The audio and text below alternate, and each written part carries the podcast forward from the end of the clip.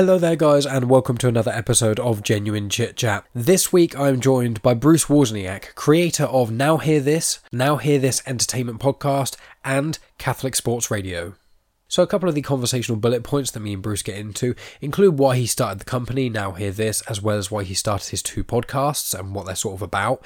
We also speak about his journey of how he got there, which includes him being the chief press officer for the Olympics for a couple of times, uh, as well as traveling around the world for a lot of sporting events and things. Uh, we also speak about how podcasting has helped conversational skills between myself and with Bruce, uh, five minutes of fame, and a few other things as well. Now, this is part one of the chat, so part two, continue the conversation, will be out at the same time next week, and description of that is in the show notes below. Before the chat gets started, there will be a quick promo for the Urban Twist podcast. Also, uh, there's a link to them in the show notes, and they say that this month is Marvel month because my road trip and a few other things. I put this promo in a bit late, so it was actually last month was their Marvel month. They had two episodes all about Marvel that are quite cool. The most recent one is about an OnlyFans interview, so quite mature content. But if that's your sort of jam, be sure to go check them out. I did also want to add that when I had my conversation with Miss Tonya Todd a couple of weeks ago, that was through Bruce and Bruce's company, Now Hear This. He made contact with me, and obviously Tonya and I had a great conversation. We've got another one planned in a few weeks' time, and there's also a gentleman coming on the show next week who is part of Now Hear This as well. So lots of little connections here and there, but I'll go more into that at the end. I did also want to quickly add I've got a bit of a cold at the moment, so my voice is a little bit more nasally than usual. So if in this intro my voice is annoying you a little bit, rest assured in the main chunk of the chat, not only do I speak a lot less, but also my voice is normal. And hopefully next week in the intro and outros, my voice will be back to normal. So that's about it from me, guys, at the start. All the information you need is in the show notes as well. And then after the part one of this chat finishes, I'll be back at the end to give more insight into what's happening in part two, what's coming up in the next few weeks, my other podcast, Styles Comics and Canon, and a few other bits and pieces for that. So be sure to stick around to the end there. And yeah, hope you enjoy the show. Greetings, for it is I, the Voyager Nash, and I'd like to welcome you to Hero Induction 101. I'm just kidding. Welcome to the Urban Twist podcast, where this month we talk only about Marvel. Marvel themed content, Marvel heroes, Marvel villains, everything that has to do with the best superheroes of all time. So you strap yourself down in that chair, you get ready, you get ready, because by the end of this month, you will be a superhero or villain. You'll see.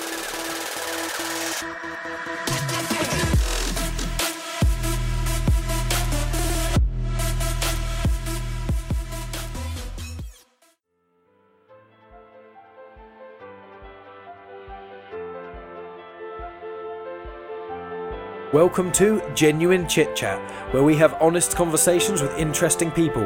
And I'm your host, Mike Burton.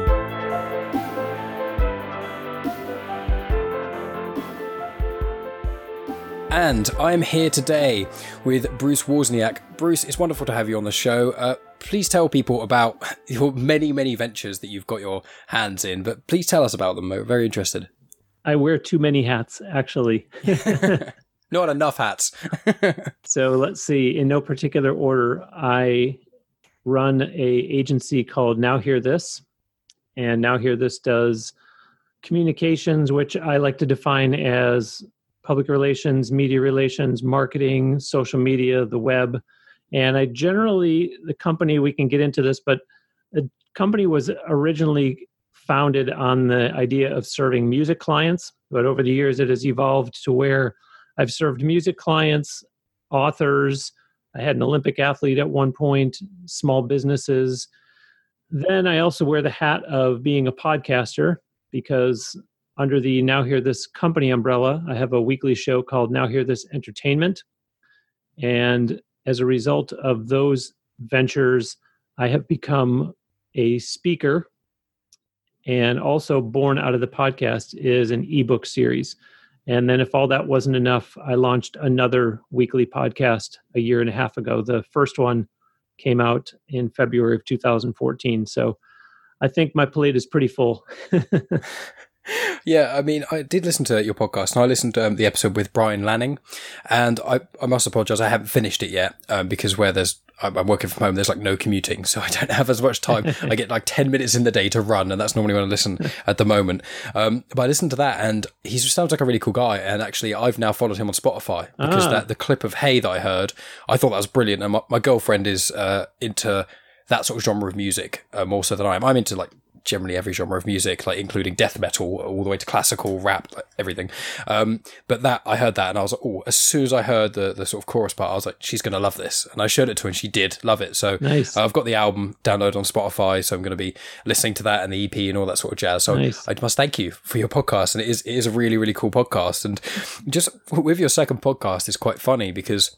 I've I've got two podcasts as well. I've got this one. I've got a Star Wars one I do about uh, Star Wars comics, and it's quite funny because there's so many podcasters that I know now who have got two podcasts because you, you get so much fun doing sort of the Echo's main one. And then there's lots of like little things that maybe you can't quite do on it or certain things that uh, you go, oh, that'd be a really good idea for like a special episode or something. And then ends up building up and up and up. And then you realize I could probably make a whole nother show out of this. So I wondered if obviously uh, Now Hear This Entertainment is specifically to do with Now Hear This, the business, but your other podcast, could you explain a little bit about that and what it's called, please?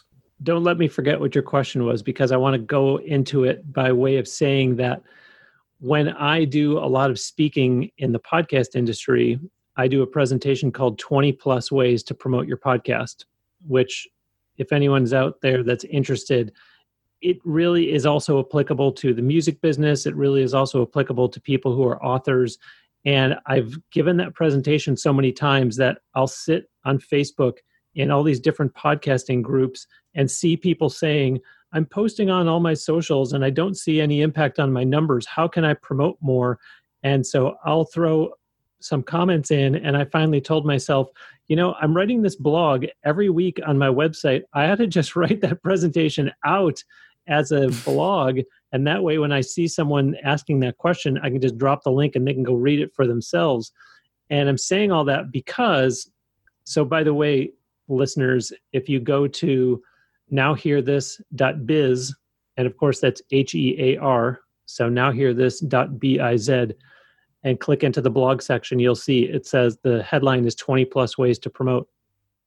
So, one of the ways in there, Mike, is to start a second podcast. And I have to give Mm. credit where credit is due. There's a fella here in Tampa, Florida, who we call affectionately the Podfather. And the Mm. Podfather is somebody who he started podcasting many years ago, and he was doing a show called the EDM Producer Show. And he was interviewing producers of electronic dance music. And he found that they were talking so much about the gear that producers use that he said, I had to just start a second podcast where we just talk about the gear on that one.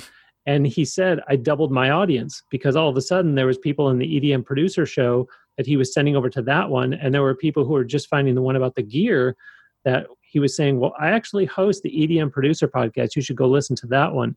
So I give that out as a tip in my 20 plus ways to promote. But in fact, in my case, I think it was kind of not really intended for audience building because one has nothing to do with the other. And I don't know that there's ever been an episode of my Now Hear This Entertainment podcast where I have told people, by the way, I also host a weekly show called Catholic Sports Radio because that's not really the audience that is going to be driven to that second one. And with Catholic Sports Radio, the closest that I've come is I have an ad that runs on the CatholicSportsRadio.net website that says, Are you a fan of music too? Check out Bruce's other podcast. And that's it. But like you Mm. said, you know, we find ourselves starting into podcasting with what seems to make sense. And to me, in February of 2014, it seemed logical that here's a way that maybe I could attract some new clients. Perhaps if I launch a podcast, maybe some guy who's listening in Dallas, Texas will hear my podcast and say, wow, this Bruce guy seems to know his stuff. I wonder if he could manage and promote me from across the miles and maybe he'll get in touch.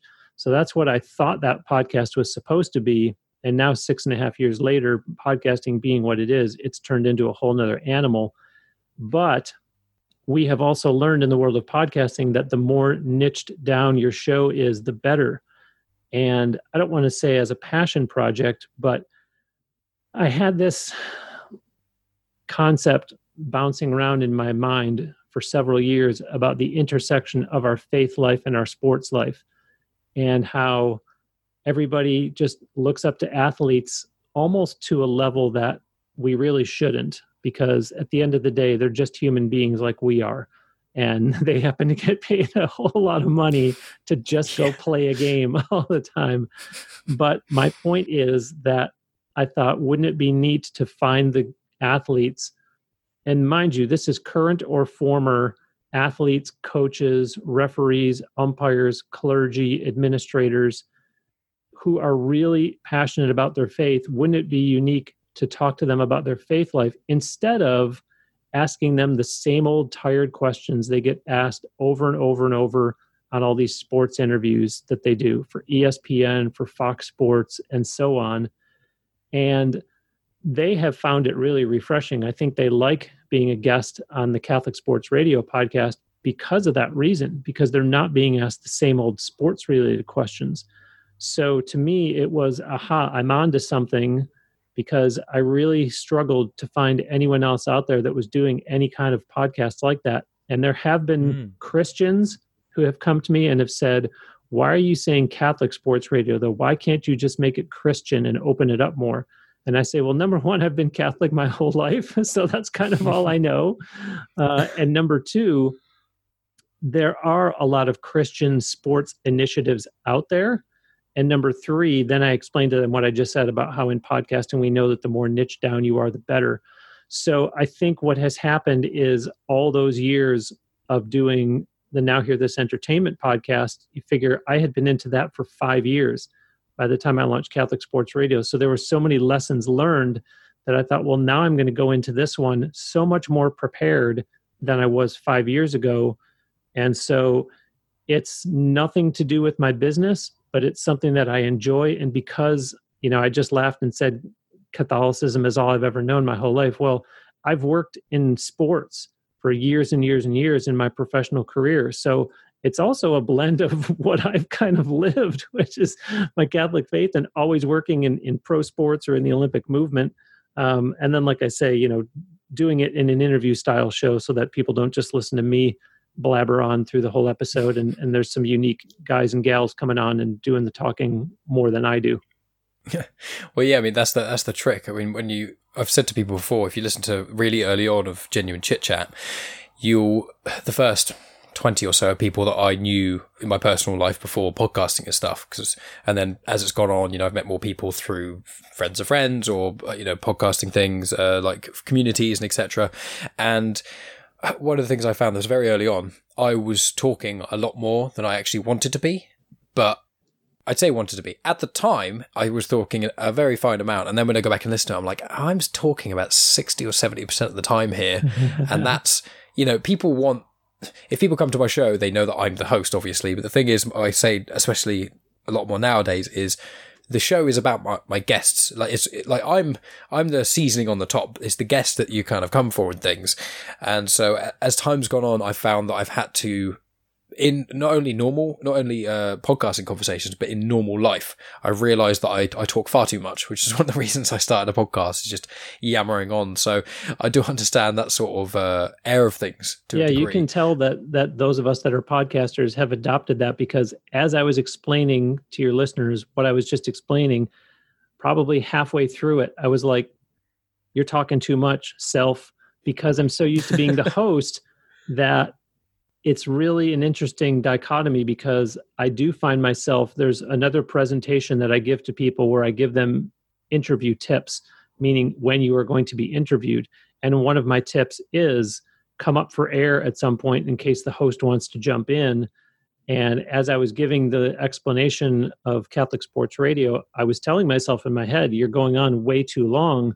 But I think it's because I am so used to being the host and knowing, like you said, just ask the questions and then get out of the way and let the show be about the guest and not about you it kind of backfires on you when you do get the roles reversed and you're on the flip side of the microphone as the guest I agree completely. I've guested on a few people's shows about a few different things, and I, do find that I've done a couple of nerdier sort of things about Star Wars and that sort of things and movies, and they're generally quite easy back and forths. But yeah, I've I've been on a couple shows where people have have like interviewed me, and it's like I'm you know, I, I, don't know how many episodes I'm in now. It's on like episode 94 95 at the moment, but there's actually like 130 odd episodes because I split them in parts. And yeah, so the amount of hours I've done in that, and in my group of friends, I am the extrovert. Me and one other friend of mine is the extrovert. The rest of them are all introverts. So we, me and my other friend are the ones that talk the most. And he's been on the podcast as well, actually. So it is, I do get that. And I, I, was chatting with a podcast friend of mine on, on her show, um, The Brave Files, which is a cracking show. And yeah, I was like, it, it was as you say it kind of took me back a bit because it's like i'm so used to or you like thinking of a cool way to phrase a question maybe add an anecdote and then kind of just throw it at the guest and let them roll with it rather than being like oh no i'm having something thrown at me. Okay i've got, i've got to roll with this and make it sound like i'm interesting which i don't really i ironically don't think i am that interesting but having a podcast does make me interesting in some ways to some people. And then a lot of people who listen to my show go you shouldn't say you're not interesting. You are. And it's like yeah, but I've had my friends telling me for many years the very opposite. You know, so, one thing that I've noticed as my Now Hear This Entertainment podcast has evolved over the years is for somebody who is a publicist, I've done a terrible job of promoting my business because at the beginning I was so focused on, hey, maybe this will land me some new clients that I was always making sure I let people know that that's what I do and that if you need help, contact me, etc. And then as the podcast grew over the years and as I started getting more fascinating and bigger guests, it became more of an interview style show. I never lost sight of making sure that I was asking questions that would be helpful for the listeners who are up and coming performers to hear the answers. But at the same time, I started getting away from telling people, oh, by the way, one of the reasons why I do this show is because I'm a publicist. And if you need help, contact me, let's talk, etc. And I just kind of have made peace with that and decided that when I remember once in a while, I'll throw it in. But at the end of the day, I don't want to be one of those people whose podcast is this person just pitches their services so, so much that it makes the show really unenjoyable, or I should say, less enjoyable. Hmm. Yeah, I, I, know what you mean. Unfortunately, with my thing, this was just a passion project, so I'm I'm not really promoting anything, so I don't have that worry apart from my own ego, which is the only other thing in that regard. But speaking of uh, now hear this and now hear this entertainment, um, obviously you started that quite a while ago, but prior to that, obviously, you said your sort of life has been in sport and things like that. And obviously, uh, we spoke slightly before uh, we started recording the show, where you have been um, a chief press officer uh, around the Olympics and things. So, what if you could tell me sort of how sports has been in your life for quite a while and things, and then kind of uh, lead on to sort of the Olympics, and then why you decided to start. Now, hear this. Obviously, I assume they're not necessarily related, but I would presume that while you're doing the uh, the Olympic stuff, you wouldn't necessarily be doing now. Hear this. So, yeah, obviously, the time is very much different. So, I'd like to ask you about yeah, how sports kind of started with you, how it got to the Olympics, and then from there, having that job, how in the time between it became your life became now hear this. Okay, I can already foresee that this is going to be a really long answer. So you're good. Do you're gonna need don't to, worry about coming up for air. Uh, no, I was going to say you're going to need to throw me a, a life preserver or a, a some kind of something at some point to, to rescue me from from my own my own blabbering. Um, you know, sports. I, I was one of those kids that just grew up a sports fan. You know, played a few different sports when I was a kid, and just was always all about sports. And I was fortunate enough in college to land an internship with the Buffalo Sabres, the National Hockey League team. And whenever I go out and I speak to college students, I always tell them, I am a bad example. What I'm about to tell you doesn't typically happen. So hear my story, but don't by any means think that this is what's going to happen to you. And then I tell them how important it is to go out and get internships. But I interned for them for two years. And then when I graduated, they offered me a job. So, right out of college, I was working in the National Hockey League. And I was doing that for a few years. And all of a sudden, they brought me in one day and said, You and the others in the PR department are doing a great job, but we want you single handedly to also, okay, so this wasn't separate. This was going to be, you're now going to be doing two full time jobs for one paycheck. we want you to also be the director of public relations for a professional indoor lacrosse team that we're bringing to town. And of course, I did the old Nile and or nod and smile and accept it and say thank you. And in my head, all I could think of was, "You're not. You didn't say anything about paying me extra, and I don't know the first thing about lacrosse." So fortunately, it was a lot like hockey because they were playing literally on the same rink that the hockey team was playing on. So the same arena, the same rink, they would just put boards down over the ice, then they'd put artificial turf down over that. They had two nets at either end.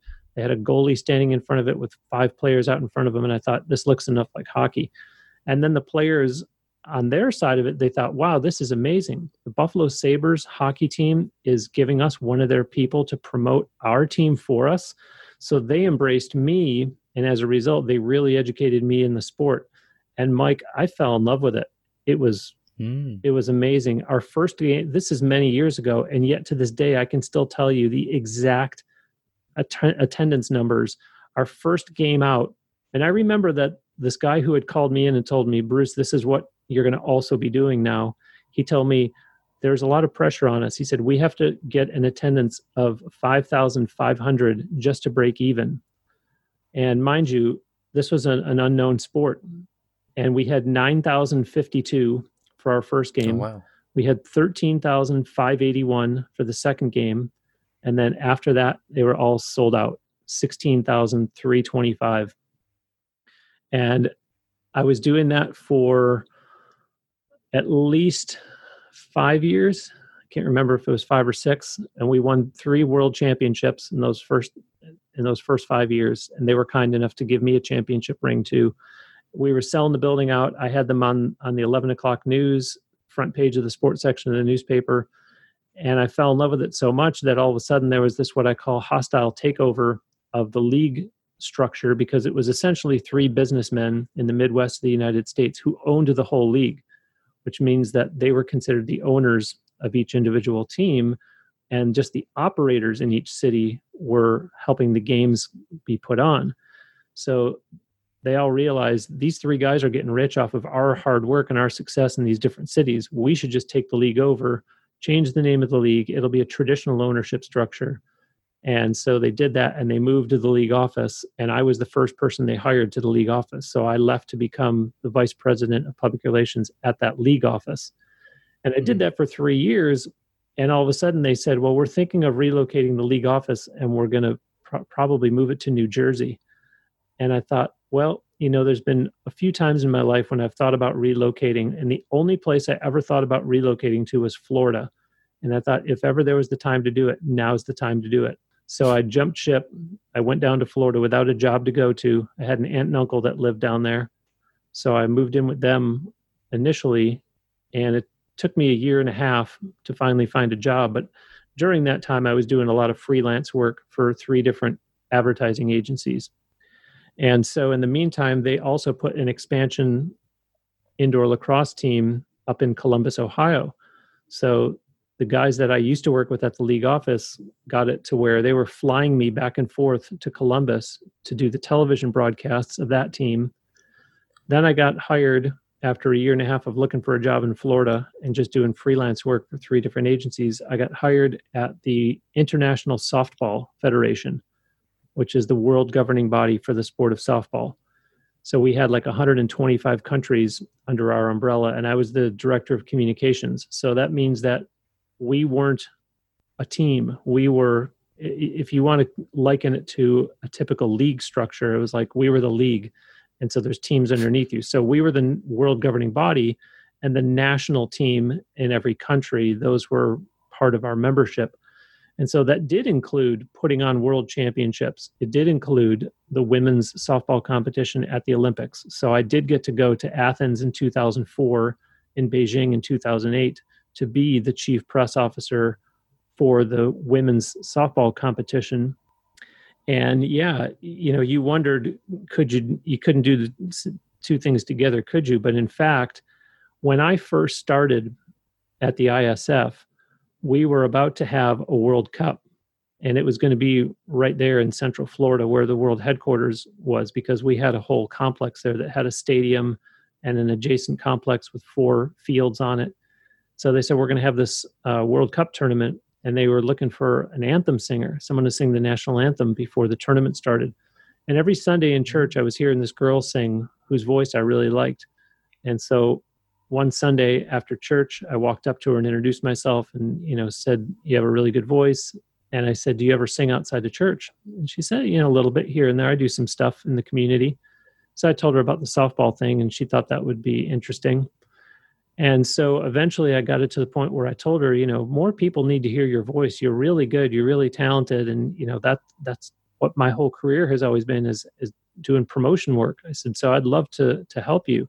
And she got really nervous and said, no, you know, my dad already helps me with all that stuff. Thank you. You know, I'm, I'm flattered, but my dad helps me. And so I would still see her at church, you know, and she did agree to do the softball, uh, the national anthem so eventually, I think the dad realized that this Bruce guy is volunteering. Like he's not asking to be paid, he just wants to help.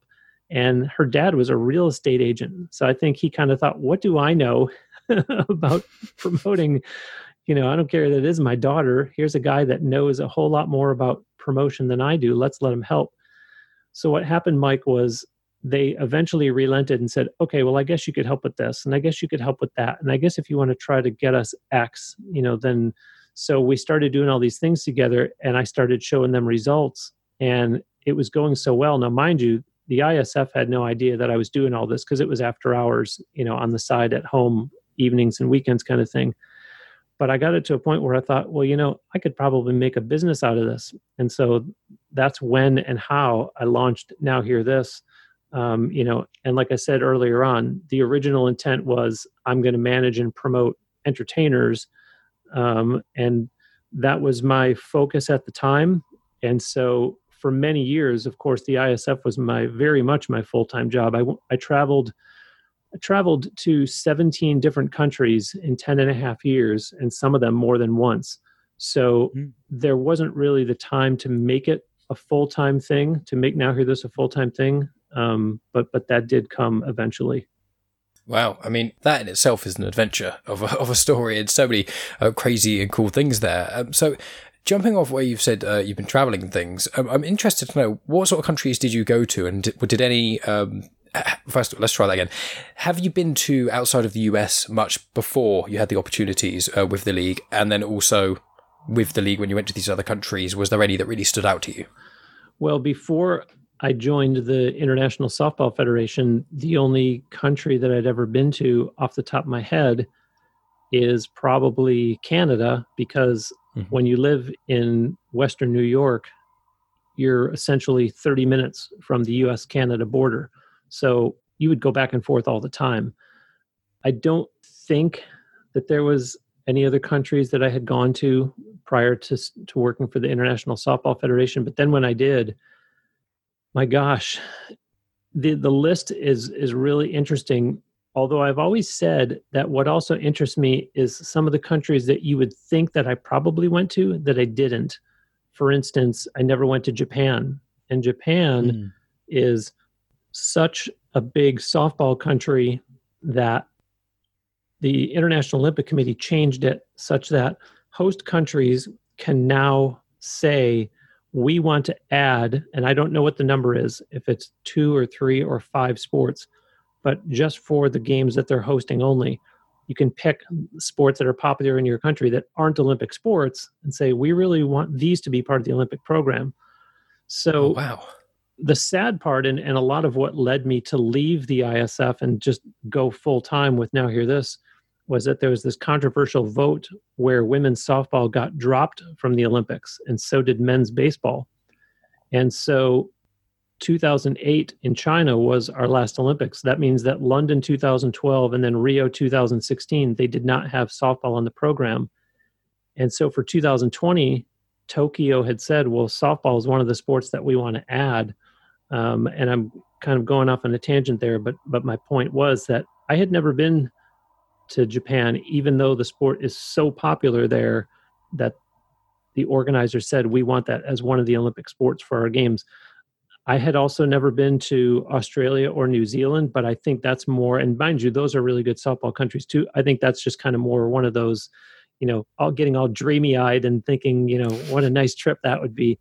Um, probably the only other place I wish I would have gone would have been to somewhere in Africa, which probably would have been South Africa because they're the most developed in the sport uh, on the continent. But you know, I think some of the ones that really stand out for me, I did go to Italy. I think it was three times uh, or maybe Mm. twice, both times to Milan, and that was very nice. I also went to Monte Carlo at least twice. That was probably the nicest place I've ever gone to. Um, Mm.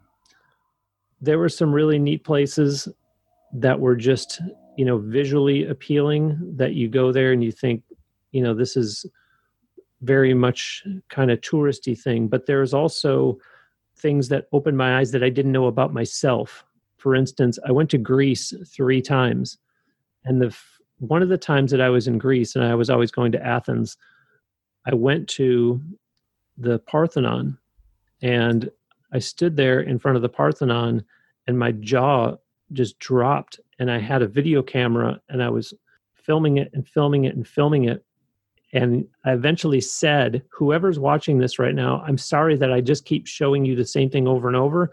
I just can't believe that this thing is here after all these years from whenever in history it was originally built. And so I was fascinated to learn that about myself because I thought I wasn't a real history buff. And the fact that this impacted me so much made me realize that maybe this is something that I'm interested in that I never realized. So, you know, Greece stood out for that reason. Um, but, you know, there's also places that I went to where, for instance, I did go to the Philippines and you see living conditions there that aren't very ideal and it affects you in a different way. Mm. It's, it's very interesting. Traveling is one of those things where the majority of people that I've spoken to, either on this podcast or out of the podcast, the majority of people that I would class as uh, successful, they always state something about either that they believe that traveling's always been a big part of their lives or that they, they had like a, a period of time where they went traveling and it really changed them and things like that. And it is one of those things. I think travel is one of those oddly underrated uh, ventures because everyone knows you can, or relatively everyone in the developed world knows you can travel to other countries. That's, that's fairly common. But obviously, with yourselves in being in America and things, because you've got 50 states, which are kind of like their own countries, but kind of not at the same time. And obviously, America is absolutely huge compared to, say, obviously where I'm from is the UK, which is a lot smaller by comparison, but more densely populated. But for me to go to another country, I can go on a plane for like half an hour and I'm in France. And I, so most of Europe you can get to within four hours, like the, each part of it. Yeah. Whereas, eh, obviously in America, you can be four hours on a plane and you can't even get from one side to the other. And Well, and here in Florida alone, you can be up in the Florida panhandle and you can drive 16 hours south and you'll still be in Florida yeah, because I'm in Tampa, which is right in the middle of the state, and I have gone seven or eight hours north to the panhandle and I've gone seven or eight hours south down to the Florida Keys. And it always amazes me that you do all that driving and you haven't even so much as left the state, never mind get into any other part of the country. Well, yeah, and that's funny because where where I live in England, I live in Southampton, which is basically um, right at the bottom of uh, England. It's not England's weird shape. It is you know sort of like that, and it's got this little tail bit down there. It's not down there. It's just at the the sort of bottom there. People who are listening don't know what I'm on about, but it's right at the bottom of the south of England, and going north up to Scotland takes around. 10 hours or so. But getting to Wales takes like hmm. three hours. But from the top of Scotland down to the south of England, the amount of time is probably around 15 to 18 hours or so. But that's, Wow. that's through one whole country to the top of another one, through another, another one to the bottom. And that's, that's a country. Whereas obviously, with America and obviously Australia is kind of like this in a lot of ways as well, because Australia's landmass is very similar in size to the United States of America. And it's so bizarre that both of the uh, other biggest uh, English speaking countries in the world are so huge. I mean, even obviously Canada's population isn't as isn't as huge, but it's it's still a very large place compared to England, which is so small. And and with traveling, it it's one of those things where it's so refreshing in a really. It, it's almost like it's refreshing in a way that you didn't know you were thirsty. If you see what I'm saying.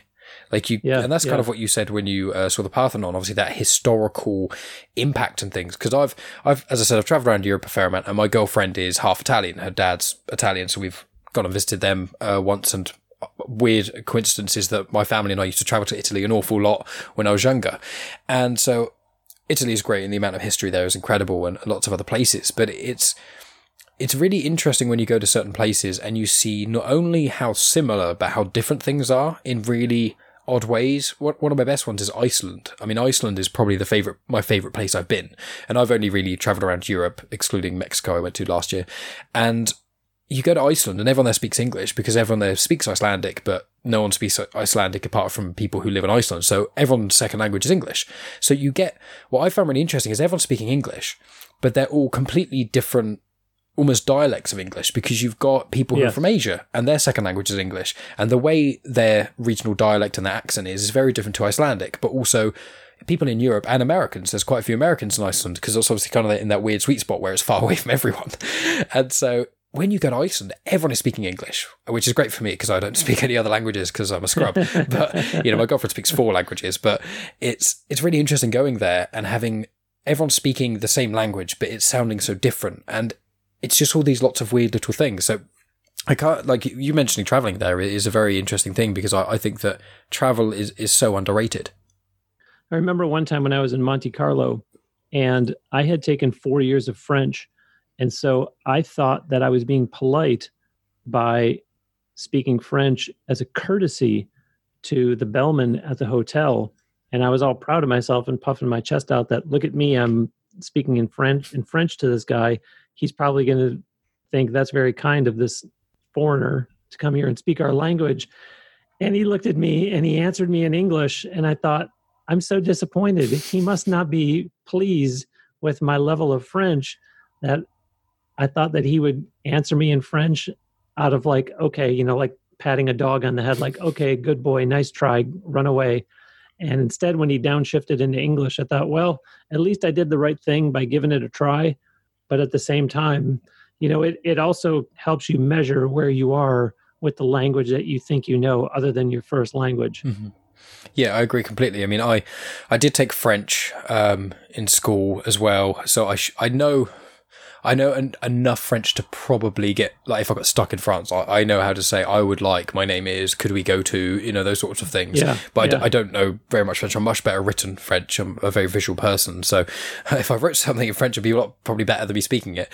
But when my girlfriend speaks three languages, uh, she's a language teacher, but she's Ita- well, she's Italian, so she has that. But then she also loves Spanish, so she speaks Spanish, and she also speaks French. So compared to like I feel like a moron a lot of the time. So I'm going to learn to speak Italian because you know hopefully when we have kids one day and things, I want to be able to speak in Italian around our kids so that our kids can speak to Megan's side of the family in mm-hmm. Italy who aren't as good as English because when I go over there, her dad is speaking English to me and stuff, which he's great at, but I feel bad for. And what I've learned is when when I've spoken to Megan, she went to um, she went to America uh, slightly just after meeting me, funny enough, and she spent a month traveling there. And there was a girl who she met at a hostel who didn't speak any or spoke very little English, and her first language oh. was Spanish. So this uh. she and this girl for two or three days because they were in the same hostel for that amount of time together. They really clicked. And what Megan has said several times to me is what people don't understand is how many little things you miss when you go to obviously America is primarily English, but when you go to certain places and you speak the other language, if you go to Spain and you are Spanish speaking, you can ask people uh, about what's the best this, what's the best that. And when we went to Mexico, there's so many people who would speak to us and then they go, oh, what do you do? Oh, I'm a Spanish teacher. And they go, oh, and then they start speaking in Spanish. And then, you know, we get recommendations for local places, lots of different things to do that may not have been, strictly speaking, on, on the beaten path for the, the, in air quotes, average tourist. I'm still an average tourist. I'm still useless. But, it, and she said that also so many people, you'd, you'd see their eyes light up. And I saw this when I was with her as well, is that you see their eyes light up when they they don't have to speak their second language the whole time, like at their place of work or mm. anything like mm-hmm. that. And and what a lot of people have said, like when I went over to Italy and I was trying to speak in Italian to Megan's family and things, they love the effort. They just they they are so appreciative yeah, yeah. appreciative that you're not only trying to speak their language, but it shows that you're interested in their culture. And I think that's one thing that you convey very well in your podcast and things is is that you are interested in other people, what they produce, what their culture, everything about them. And it sounds to me like your life experience has kind of really holstered that and really pushed that all the center. Because to, to promote someone, you have to know what's there to be promoted, if you know what I'm saying. Well, I have this attitude that because I am such a devout Catholic, I feel that life is not about me, it's about Him, and I'm pointing up to heaven. Mm-hmm. And so I like that in my business I don't talk about myself. I'm talking about my clients. Mm-hmm. So if I'm trying to pitch someone to interview one of my clients on their show, then it's all about the client. It's not about telling them who Bruce is or what I do. And in fact, I always tell when I'm meeting with someone for the first time to potentially take them on as a client, I always say, This is the part of my job that I hate because I have to talk about myself. and so that is a good thing about doing the podcast is that those podcasts, as we were saying at the beginning of this discussion, they're not about me. It's I'm just the host and I just try to get out of the way and let the guest be the show. But because I am a publicist, I know that the guests on Now Hear This Entertainment that they have a lot of stuff that they want to promote. And I know that most of the interviews that they get are five to seven minutes long on terrestrial radio. They don't get an opportunity to talk for 45 minutes and explain about their songs and explain about their videos and different aspects of the business. So I like to think that they find that podcast somewhat refreshing in the way that I was saying that the guests on Catholic Sports Radio do. Because again, as a publicist, I know that I would love for any kind of promotion that my clients could get. So therefore, it's kind of like I'm winking at the guest and saying, I get it. I know that you want uh, to promote a lot of things. Don't worry, we've got 45 minutes to fill.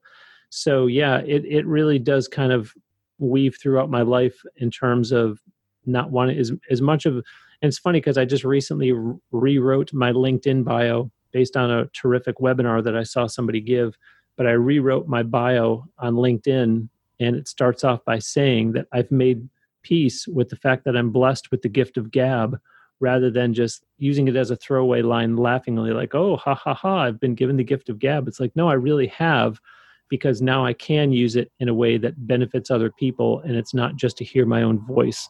So I love that podcasting gives us all that opportunity although I've often said that I think it would be a lot more challenging to do a podcast where it's just me talking the whole time because the guest it gives you an opportunity to catch your breath you learn more that way you make a whole lot of great connections and as a promoter i have to say you now have a second person promoting the show for you yeah, I mean, I totally agree with that. I mean, with as I said, I've got the, my two different shows, and this is obviously one of them, clearly, and the other one just me by myself talking about Star Wars. And some of my friends have been listening to the Star Wars podcast, and then they've been starting to read Star Wars comics because of that, and now they want to come on the show and things on the specific wow. Star Wars show, which is cool. They've been on the other, they've been on Genuine Chit Chat as well, so I will be having them on, but like special, you know, fiftieth episode, blah, that sort of thing. But it is doing the podcast by myself after doing because I started the Star Wars podcast about six, no, a few months ago. It was earlier this year at some point. The lockdown has made my brain go to mush when it comes to timings in recent year. um, but obviously, this one I've been doing for nearly three years, and that one um, I've not even been doing for a year yet. So when it's a very different ball game. It's you know sat with speaking with you as we as it can people can tell we bounce off each other. That is just what I try and uh, kind of promote the show as is you know it's just a normal conversation between people. It just so happens the the microphone's on. That's I just want to talk to people I find interesting, and it kind of goes from there. But when it's my Star Wars one, I have to sit in basically the same room by myself with like a comic next to me, and I have to try and explain things in a way that sounds interesting without boring the listener, but also it, I'm such a rambler. Like I can so easily, and some I've done it before where I've I've recorded a podcast of um of the Star Wars podcast or whatever, and I've started a sentence and then I've just somehow spoke for like five minutes and I listened back to it and I'm like, I didn't wow. say anything then. Words were coming out my mouth, but nothing was being said. Which is there's no substance at all right there. exactly. Which is good in some ways that I could recognize that, but also, you know, pe- people pro- would be uh, if they realize ha- how the unedited episodes sound of especially that podcast where I'm just left to my own devices and nothing to rein it in, it is a travesty. Um, but I want to ask, sticking with musicians and entertainers and things like that. So on your blog, I saw that you mentioned about sort of five minutes of fame and things like that. Uh, over, over, here, we've got X Factor and we've got Pop Idol. You guys have got American Idol, and I think we both have The Voice, that sort of thing. And so I want to ask, you being in the the biz, as it were, how do you feel about people having the opportunity to go on TV and, and, become super famous super quickly compared to those who have to, you know, work at it, who have to really not that people on uh, these shows don't work hard, but obviously it's a very different kettle of fish if you've been working as a musician for five to ten years, playing loads of small places, and then you become famous because a song becomes a hit compared to winning a competition. So I'm interested to know what your kind of your thoughts are on that realm. Yeah, I have a lot of thoughts on that. And again, for your listeners, if you go to nowhearthis.biz, just click into the blog section and what I was actually writing about in that blog was the fact that when you do get those opportunities, when you do get to go on a show like American Idol, The Voice, The X Factor, America's Got Talent, you really have to be working so hard so that you don't just assume that, well, I'm on here, all kinds of people are going to find me now. I'm going to sit back and put my feet up on the desk and watch all the followers just roll in and I'm going to watch all my numbers, all my download numbers go up. I was saying that's when you really have to be working because eventually only one person wins. Eventually you do get cut. And if you want to ride that, I'm holding up air quotes, I was on American Idol, well, you really better have something to back it up. You can't just assume that you're going to be able to ride that out for years and years because I see people who promote that fact and then you look up and see when were they on there and it was like 6 years ago. And it's very much a what have you done lately? business.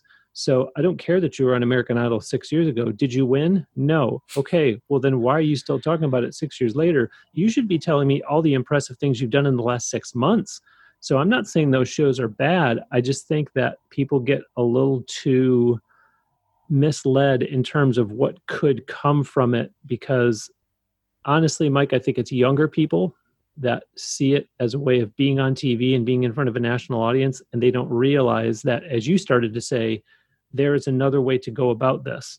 And I tend to find myself a lot of times for for a long time I was advising people don't put all your eggs in the Facebook basket. And more recently, and I don't know, it might have been on the Brian Lanning interview that you're talking about, but I found myself saying on a recent podcast, don't put all your eggs in the YouTube basket. Actually, no, this was uh, maybe it was Brian Lanning because, yeah, there's a he was well it might have also been noah guthrie they had popular youtube channels but it was like you know i don't want to be known as oh the guy from youtube so you know I, I tell people you know that's great like go on a reality show if you get the chance because you'll learn a lot but don't put all your eggs in that basket don't also put all your eggs in any one basket because you don't want to be a one trick pony. You don't want to be painted with that brush. It's not unlike a lot of times I will tell parents, you need to get your kid into some sort of contest where they're being judged by people who know what they're talking about and not just sponsors because what happens when sponsors judge contests is they say something nice to every participant because they're a sponsor and because they don't know what they're listening to. So they'll say joanne you look so pretty. I love your dress. Thank you for participating. And it's like well that didn't help that young girl at all. So you need to get your kid into an event where someone's going to be able to give them some constructive criticism that will help them because mom and dad are always going to say great things. They're always going to love you and they're always going to tell you what a wonderful voice you have.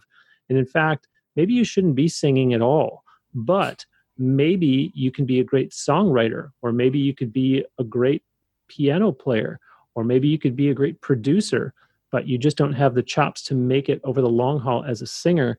So the people that you were talking about, Mike, that have been doing it for years and years, I think they look at American Idol and The Voice and they say, I don't really need that because I am finding ways to make a full time living out of the music business. But even they are not just doing one thing. And I wrote a blog about this too very recently, where the blog basically said if you think those people that you've heard on my podcast, for example, and I'll just throw out some names. I've had the keyboard player for Aerosmith. I've had the lead guitar player for Garth Brooks. I've had the drummer for Cheap Trick. I've had the bass player for Pink. I've had the trumpet player for Billy Joel. You hear about people like that and you say, well, they don't have to do anything else because they've got a great gig going there. And in fact, that's what I was writing about is no, they are doing other things. And that's how people can make it in the music business is to realize that you don't just have to do that one thing. So you don't just have to win American Idol you don't just have to be the keyboard player for Aerosmith. You can do a lot of different things and still enjoy what you're doing and not have to hope that you can impress people by saying, by the way, I was the runner up on season number X of The Voice because nobody really cares. Those shows have been around for so long now that there have been so many people on those shows that it's almost watered down. If you tell me you were on The Voice, I might say, yeah, you and 99 other people that I've talked to in the last five years. You know what I mean? It's it's just really not. It's so many people will tell you this, and it's true. At the end of the day, it's a TV show. That's what they're trying to do. They're trying to get ratings, and they're trying to make the advertisers happy. Is it's a TV show. So as much as they call it reality, I know from so many people that it's not the reality that you think it is. Hmm. I mean, over here, um, as I've mentioned, we have a show called X Factor, and X Factor is where probably the biggest boy band in the last couple decades came from, which is One Direction. Yeah. And I think what happened was initially, I, I may be slightly wrong here, but uh, it was something like they auditioned separately, and then the judges kind of put them together, and then I think in the whole competition they didn't even win, and then they, I think they were second, and then because Simon Cowell liked them so much, he bolstered them up. And I may be getting that confused. Apologies if I am, because there's about five or six other cases of people in these reality TV, or uh, air quotes reality, as you stated, the the sort of uh, game, uh, almost song game shows, where they don't win, but because they've got the chops, they've got the voice. There's a guy called Olly Murs who uh, did it as well, where they go on the show, they sing or whatever, and the audience doesn't vote them in, or the judges don't, or whatever. And then once all the cameras and stuff are turned off, someone goes, "You've got actual, true talent." And yeah, maybe going on that show, kind of showing the spotlight on them, but once again, them winning the show doesn't actually necessarily equate to those things. And it, there's so much behind the scenes of certain industries, which I'm sure you're uh, familiar with, where it's just a lot of string pulling uh, that you don't see from the front. It's like the back of the curtain almost. It's that you know, it's it's like Yeah. watching a theatrical production because there's so many little things that go on. So, keeping in that vein, um, I want to ask. What, in your opinion, are some of the biggest pitfalls uh, that entertainers and musicians get themselves into that they think maybe might help themselves and actually hurts them, or something sort of vague to that, the sort of pitfalls of, of entertainment, as it were?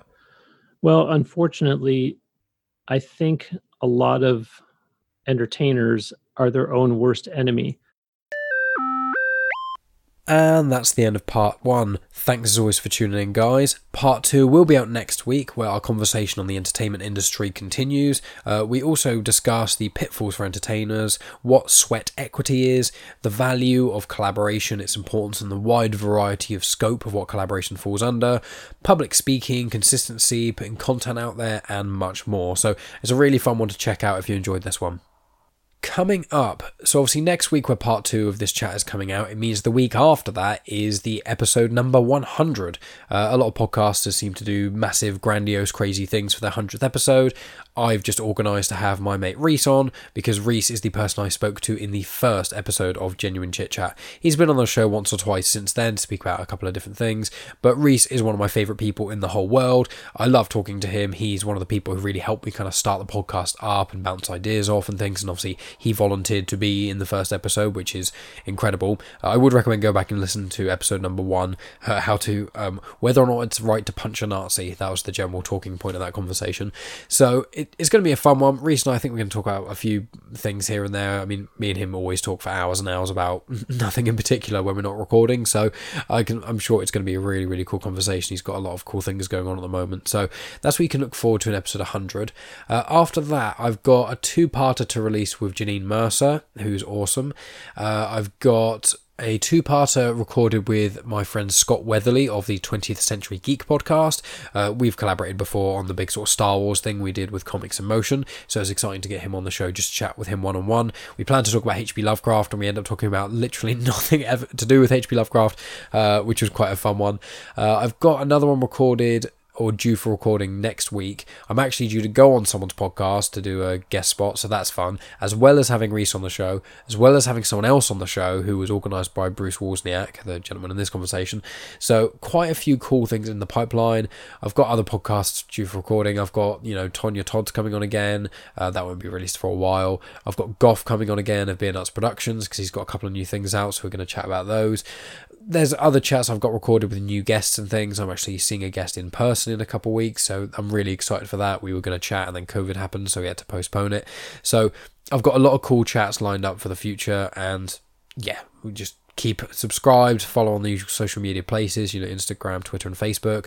Leave a review. You know, whenever I see the reviews, always makes me very happy, and I appreciate anyone leaving them. Uh, if anyone is listening and they haven't left one, and you feel like you want the show to get, you know, bigger guests and more cool people and keep it going for as long as possible, doing reviews is a great way of doing it because it pushes it up the iTunes chart and all the other sort of various charts there are. And then due to that, you get more exposure. More exposure means more listens. More listeners means I have a view bigger listenership, and therefore I can talk to guests guests who are potentially more famous, which I am trying to work on. But you know, it doesn't matter about fame, it matters about the quality of the content and things. But there's a few people I really, really would love to talk to uh, who are slightly above, I think, what the scope of this podcast is. I'm still going to try. I'm definitely going to give it a go. I'm just trying not to have any podcasts recorded for the next two months because I, I've got so many due for recording and so many in the pipeline that if I didn't record a new episode uh, for a while, I'd have enough sort, sorted until like October. So it's quite mental, but it's a lot of fun. Uh, aside from that, there's not a huge amount else to mention apart from always, you know, check out the Room podcast. I haven't mentioned that in a little while. I did some voice acting work on Room podcast. Uh, I've got a link to that in the description. I did a full on voice, so it's like a not my normal voice. It's a full on different voice for that. That was quite a lot of fun to do. And Room is is cracking. I'm planning on having Aidan Rosewell on the podcast again at some point as well. But once again, I'm just quite busy at the moment. Aside from that, the only thing really to talk about in my mind, unless I've forgotten something, uh, is Star Wars Comics and Canon. Uh, if you're not already aware, I've got a podcast called you know Star Wars Comics and Canon. It's found on the feed of Comics in Motion, good friends of mine who I regularly collaborate with, and obviously I've got a show on their podcast feed now as well. Uh, they have a different episode like every day of the week they have a different episode air from a different content creator. My friend Tony Farina, he's got a show, Indie Comic Spotlight. Uh, there's lots of other ones on there as well. I've designed an artwork for a couple of them too, which is quite nice. And so that's basically where Wars Comics in Canon airs, and I just speak about a different comic, either a mini series or volume of a main series each week. I go into the narratives, I draw the connections between them and things. Uh, one of the recent ones I did was actually Galaxy's Edge. So if you're interested in some of the backstory between uh, Dok-Ondar's Den of Antiquities in Disney World and Disneyland in America, you want to find out some of the other sort of interesting details about that. There's a whole comic that goes along with it to give more details and things to it, which which I think is a really cool idea. Obviously, it's for Disney to promote the park, but it was actually quite a cool comic to read. It was each one was like a different story. You got Hondo Ohnaka on it, which is he was from Star Wars Rebels and Clone Wars. You got Doctor Aphra, who's appearing in loads of Star Wars content at the moment. You've also got a ch- story about Han and Chewie and a baby Sarlacc. So the pit of the Sarlacc, um, well, the Sarlacc pit in Return of the Jedi that Boba Fett gets thrown into uh, when Jabba's there and stuff. That is a Sarlacc, so it's a baby one, and they're pretty terrifying. So I talk about that quite a bit in there as well it's just a fun podcast for if you're a casual Star Wars fan and you want to widen your horizons on the wider